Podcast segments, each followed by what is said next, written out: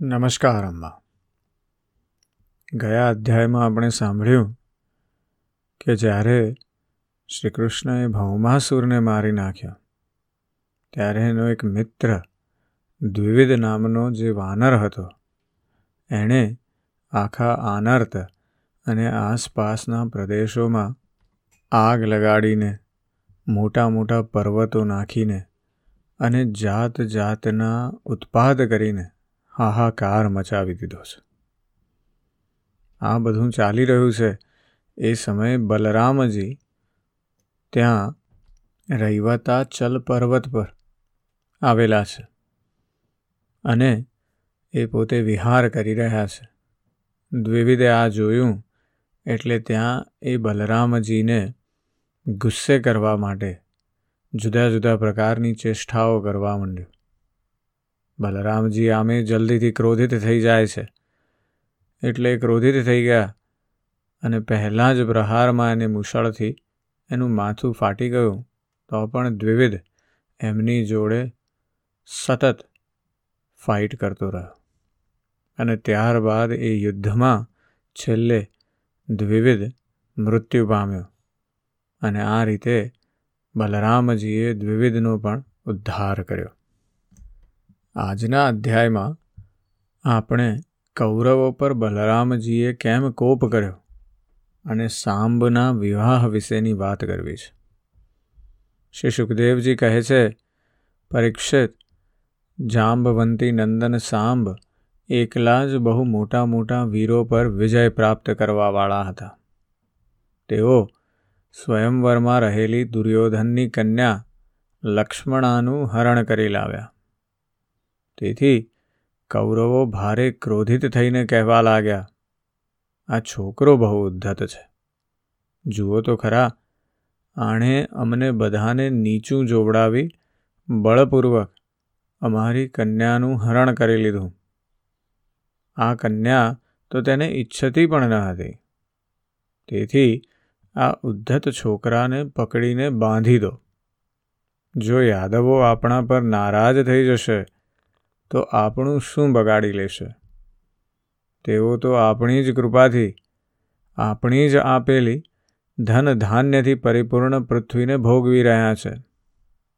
જો તે લોકો આ છોકરાને કેદ કર્યો છે, એવું સાંભળીને અહીં આવશે, તો આપણે તેમનું બધું અભિમાન ઉતારી ઠંડા કરી દઈશું. તેમને આપણે સંયમી પુરુષો પ્રાણાયામ વગેરે ઉપાયોથી ઇન્દ્રિયો વશ કરી લે છે. તેમ વશમાં કરી લઈશું. આ વખતે સભામાં કર્ણ, શલ, ભૂરિશ્રવા, યજ્ઞકેતુ અને દુર્યોધન વગેરે વીરોએ કુરુવંશના વડીલ વૃદ્ધોની અનુમતિ લીધી અને સાંબને પકડી લેવાની તૈયારી કરી. જ્યારે મહારથી સાંભે જોયું કે ધૃતરાષ્ટ્રના પુત્રો મારો પીછો કરી રહ્યા છે, ત્યારે તેઓ એક સુંદર ધનુષ્ય લઈને તેમની સાથે યુદ્ધ કરવા તૈયાર થયા. આ બાજુ કર્ણને સેનાપતિ બનાવીને કૌરવો ધનુષ્ય ચઢાવીને સાંબ પાસે આવી પહોંચ્યા અને ક્રોધપૂર્વક તેને પકડી લેવાના ઈરાદાથી ઊભો રહે ઊભો રહે. આ પ્રમાણે તેને લલકારતા રહીને બાણોની વર્ષા કરવા લાગ્યા. પરીક્ષિત યદુનંદન સાંબ અચિંત્ય ઐશ્વર્યવાળા ભગવાન શ્રીકૃષ્ણના પુત્ર હતા. તેઓ કૌરવોના આક્રમણથી હરણાઓના ટોળા પર સિંહની જેમ તૂટી પડ્યા. સાંબે પોતાના દિવ્ય ધનુષ્યનો ટંકાર કર્યો અને કર્ણ વગેરે છ છ મહારથીઓને એક સાથે અને પ્રત્યેકને અલગ અલગ વિંધવા લાગ્યા. તેમાંથી ચાર ચાર બાણ તેમના ઘોડાઓને, એક એક તેમના સારથીઓ પર અને એક એક બાણ તે મહારથી વીરોને લગાવી દીધા. સાંબની આ અદ્ભુત વીરતાની, આ છય મહારથીઓ પ્રશંસા કરવા લાગ્યા. ત્યારબાદ તે છય વીરોએ એક સાથે મળીને સાંબને રથહીન કરી દીધો. ચાર વીરોએ એક એક બાણથી તેમના ચાર ઘોડાને માર્યા. એકે સારથીને અને એકે સાંબનું ધનુષ્ય કાપી નાખ્યું. આ પ્રમાણે કૌરવોએ યુદ્ધમાં બહુ જ મુશ્કેલી અને કષ્ટપૂર્વક રથહીન સાંબને બંદી બનાવી દીધો.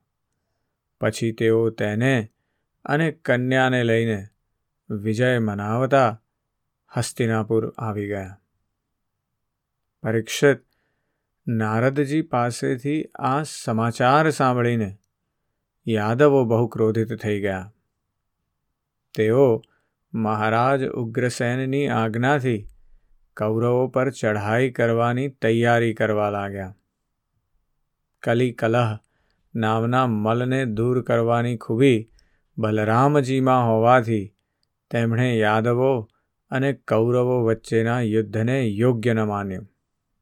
જોકે યાદવો લડાઈની પૂરી તૈયારી કરી ચૂક્યા હતા. છતાં તેમને બલરામજીએ શાંત કરી દીધા. તે સ્વયં સૂર્ય જેવા તેજસ્વી રથ પર બેસીને હસ્તિનાપુર ગયા. તેમની સાથે થોડા બ્રાહ્મણો અને યાદવ કુળના થોડા વડીલ વૃદ્ધો પણ હતા. તે બધાની મધ્યમાં બલરામજી ગ્રહો સાથે ભગવાન ચંદ્રની જેમ શોભતા હતા. હસ્તિનાપુર પહોંચીને બલરામજી નગરની બહાર એક ઉપવનમાં ઉતર્યા. અને કૌરવો શું કરવા ઈચ્છે છે? એ વાતનો પત્તો મેળવવા માટે તેમણે શ્રી ઉદ્ધવજીને ધૃતરાષ્ટ્ર પાસે મોકલ્યા. ઉદ્ધવજીએ કૌરવોની સભામાં જઈને ધૃતરાષ્ટ્ર, ભીષ્મ પિતામહ, દ્રોણાચાર્ય, બાહલિક અને દુર્યોધન વગેરેનું વિધિપૂર્વક અભિવાદન કરીને બલરામજી જે કારણ માટે અહીં વધાર્યા છે તે જણાવ્યું. પોતાના પરમ હિતૈષી અને પ્રિયતમ બલરામજીના આગમનના સમાચાર સાંભળીને કૌરવો બહુ પ્રસન્ન થયા. તેમણે ઉદ્ધવજીનું વિધિપૂર્વક અર્ચન કર્યું અને માંગલિક સામગ્રીઓ લઈ બલદેવજીના દર્શન કરવા ચાલ્યા. પછી પોતાની અવસ્થા અને સંબંધ પ્રમાણે બધા લોકો બલરામજીને મળ્યા તેમજ ગાય તથા અર્ધ્ય અર્પણ કરીને તેમનો સત્કાર કર્યો. તેમાંથી જે લોકો ભગવાન બલરામજીનો પ્રભાવ જાણતા હતા, તેમણે મસ્તક નમાવી તેમને પ્રણામ કર્યા. ત્યારબાદ તેમણે પરસ્પર એકબીજાના કુશળ મંગળ પૂછ્યા, અને બધા કુશળ છે એવું સાંભળીને બલરામજીએ અત્યંત ધૈર્ય અને ગંભીરતાપૂર્વક આ પ્રમાણે કહ્યું, સર્વસમર્થ મહારાજ ઉગ્રસેનજીએ તમને લોકોને એક આજ્ઞા કરી છે. તેને તમે લોકો એકાગ્રતાથી અને સાવધાનીથી સાંભળો અને વિલા વિલંબે તેનું પાલન કરો. ઉગ્રસેનજીએ કહ્યું છે, અમે જાણીએ છીએ કે તમે લોકો ઘણા લોકોએ ભેગા થઈને અધર્મપૂર્વક એકલા ધર્માત્મા સાંબને હરાવ્યો અને બંદી બનાવી દીધો છે. આ બધું અમે એટલે સહી લઈએ છીએ કે આપણા સંબંધીઓમાં ફૂટ ન પડે. એકતા જળવાઈ રહે. તેથી હવે ઝઘડો વધારો નહીં. સાંબને તેની નવવધુ સાથે અમારી પાસે મોકલી આપો. પરીક્ષિત, બલરામજીની વાણી વીરતા, શૂરતા અને બળ પરાક્રમને છાજે તેવી તથા તેમની શક્તિને અનુરૂપ હતી. આ સાંભળીને કૌરવો કોપી ઉઠ્યા. તેઓ કહેવા લાગ્યા અરે, આ તો ઘણા આશ્ચર્યની વાત છે. ખરેખર, કાલની ગતિ કેવી વિચિત્ર છે. તેથી જ તો આજે તે પગનું ખાંસડું પણ શ્રેષ્ઠ મુકુટથી શોભતા મસ્તક પર ચઢવા ઈચ્છે છે. આ યાદવો સાથે કોઈ રીતે આપણે વિવાહ સંબંધ બાંધ્યો.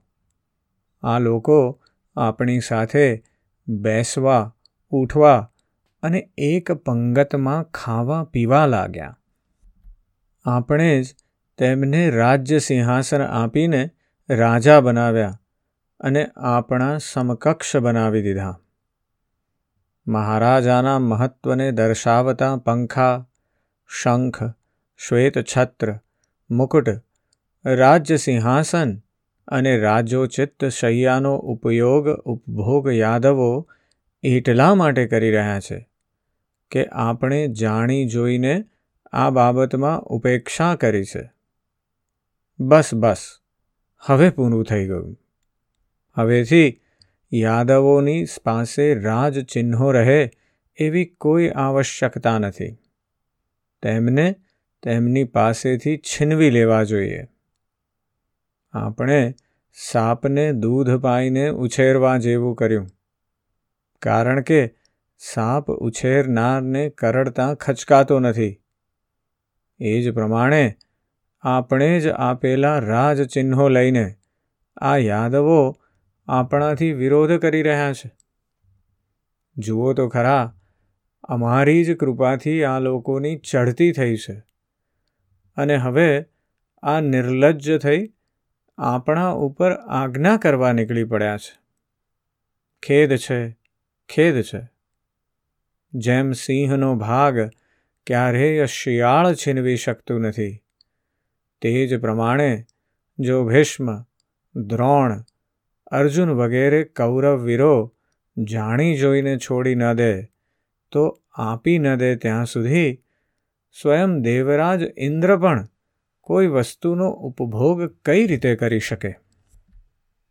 શ્રી સુખદેવજી કહે છે, પરીક્ષિત કુરુવંશીઓમાં પોતાની કુલીનતા, વિશાળ સંખ્યામાં બંધુજનો, એમના બળ અને ધન સંપત્તિ તેમજ રાજ્યલક્ષ્મીના અભિમાનથી તેઓ છકી ગયા હતા. તેમણે સામાન્ય શિષ્ટાચારની પણ પરવા ન કરી અને તેઓ ભગવાન બલરામજીને આ પ્રમાણે દુર્વચન કહીને હસ્તિનાપુર પાછા આવ્યા.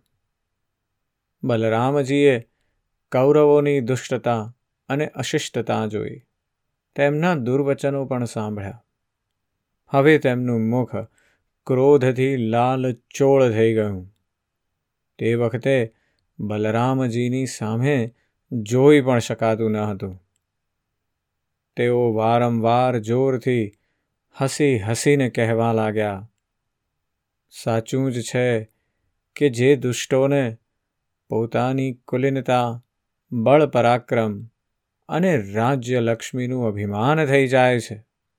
તેઓ શાંતિ ઈચ્છતા નથી. તેમનું દમન કરવાનો, તેમને રસ્તે લાવવાનો ઉપાય સમજાવવાનો નથી, બલકે પશુઓની જેમ દંડાના જોરે જ સીધા કરવા એ જ ઉપાય છે.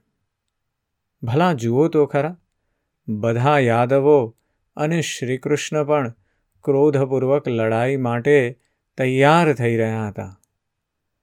હું તેમને ધીરે ધીરે શાંત કરીને સમાધાન કરવા માટે અહીં આવ્યો છું. છતાં આ મૂર્ખાઓ આવી દુષ્ટતા કરી રહ્યા છે. આ લોકોને શાંતિ પ્રિય નથી ક્લેશ પ્રિય છે.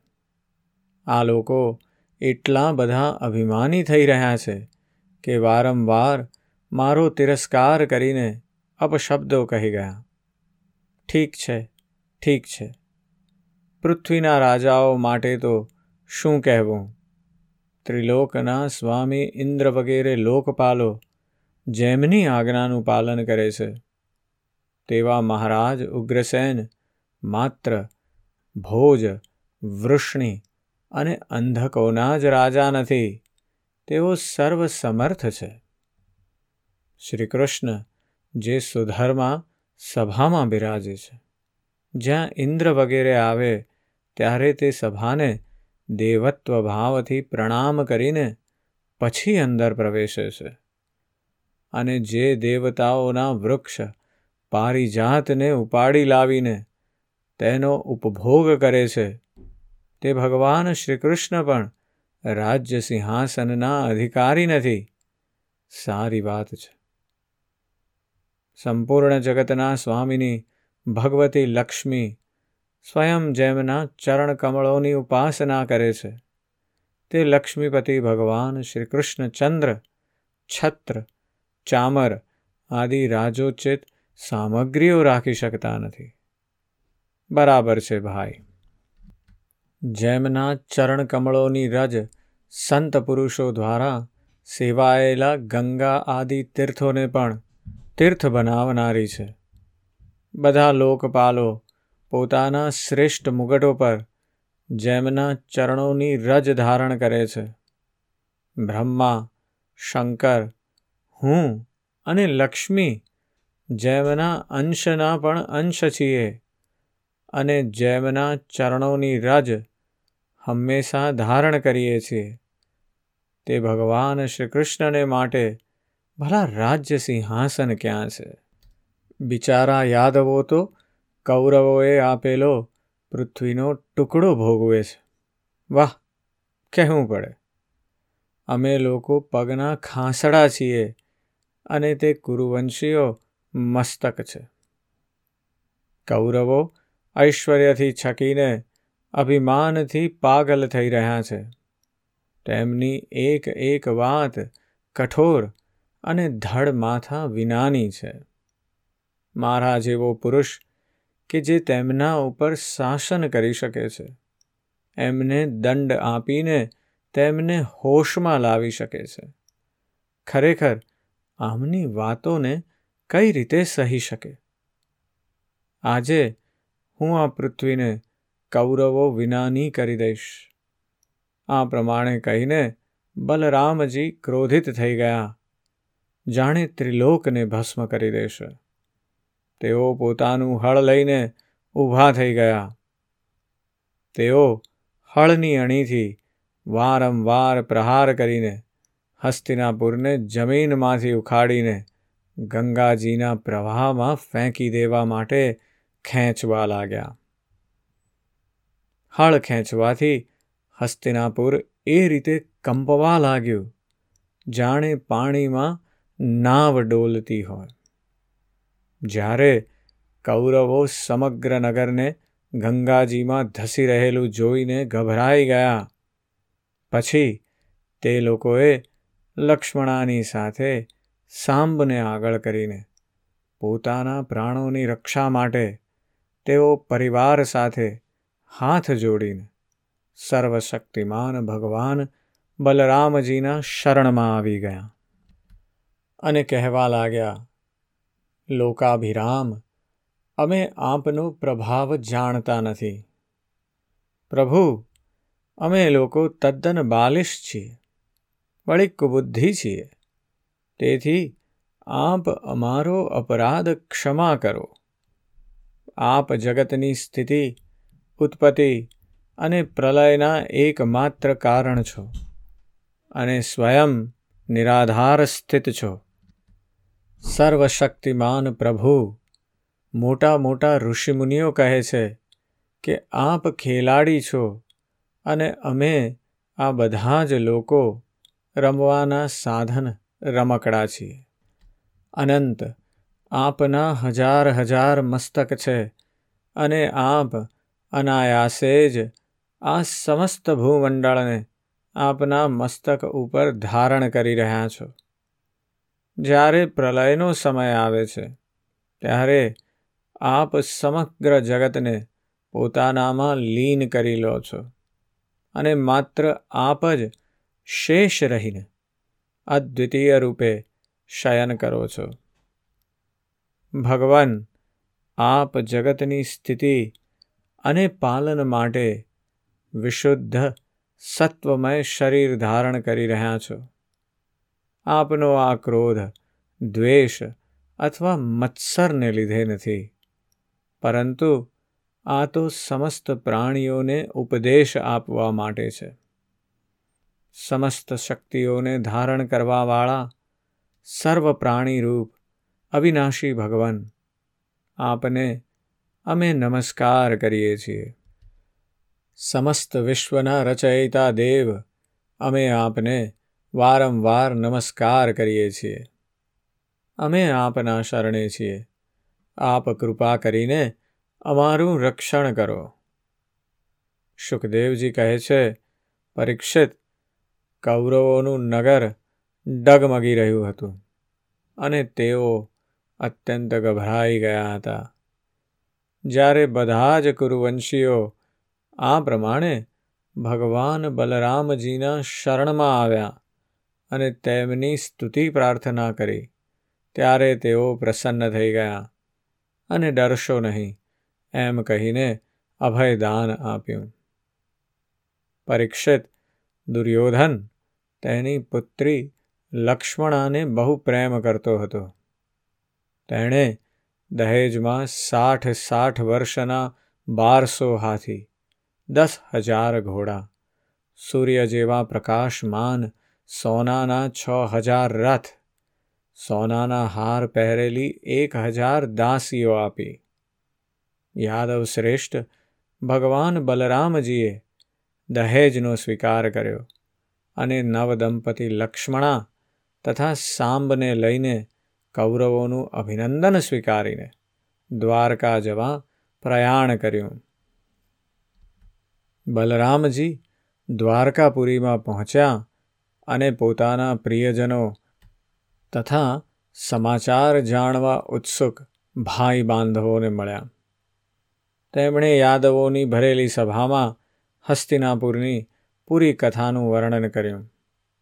પરીક્ષિત આ હસ્તિનાપુર આજે પણ દક્ષિણ તરફ ઊંચું અને ગંગાજી તરફ કંઈક નમેલું છે અને આ પ્રમાણે તે ભગવાન બલરામજીના પરાક્રમનો પરિચય આપી રહ્યું છે. આજના અધ્યાયમાં આપણે એક જુદા પ્રકારના અહમને સાંભળ્યો છે. અહમના ઘણા પ્રકારો છે. આપણે જ્યારે રાજા પૌંડ્રિકની કથા સાંભળી તો એનો જે અહમ હતો, એ બીજાઓએ એને આપેલો હતો. એટલે બીજા અજ્ઞાની લોકોએ એને ચઢાવ્યો અને એ પ્રમાણે એ ચઢી ગયો. દ્વિવિધનો જે અહમ હતો વાનરરાજ એનો અહમ હતો કે હું ખૂબ બળવાન છું અને મને કોઈ હરાવી શકે એમ નથી. જ્યારે આ કૌરવોનો જે અહમ છે, એ આખા ગ્રુપનો અહમ છે. આખા એક સમાજનો પોતાનો અહમ છે. આખા એક કુળનો પોતાનો અહમ છે. એમને એવું થયું છે કે અમે ક્ષત્રિયો છીએ એટલે અમે બધાથી ઉપર છીએ. અને એના લીધે એ અહમને ભંગ કરવા માટે બલરામજીએ આ પ્રકારની ક્રીડા કરી છે. આપણે આ સમજવું રહ્યું કે આપણી અંદરથી આ ત્રણેય પ્રકારના અહમ જે બધા જ હુંપણા સાથે જોડાયેલા છે. એક એવો અહમ કે જ્યાં આપણે પોતે વિચારવા માંડીએ છીએ કે હું બળવાન છું, હું જોરાવર છું, મારી પાસે કંઈક છે. બીજો એવો અહમ કે જ્યાં આપણે એવું વિચારીએ છીએ કે બીજા આપણને કહે એટલા માટે આપણે શક્તિશાળી છીએ, બુદ્ધિશાળી છીએ. અને ત્રીજો એવો અહમ કે આપણે કોઈક સમાજના કોઈક ભાગ છીએ અને એટલે આપણને એમ થાય છે કે આપણે બધાથી પર છીએ, ઉપર છીએ અને બીજા નીચા છે. આ જે ત્રીજા પ્રકારનો અહમ છે, એ પણ આપણને પાપ તરફ જ લઈ જાય છે. એટલે આ ત્રણેય અહમ વિશે ખૂબ ચિંતન અને મનન કરજો. આજે બસ આટલું જ. જય શ્રી કૃષ્ણ.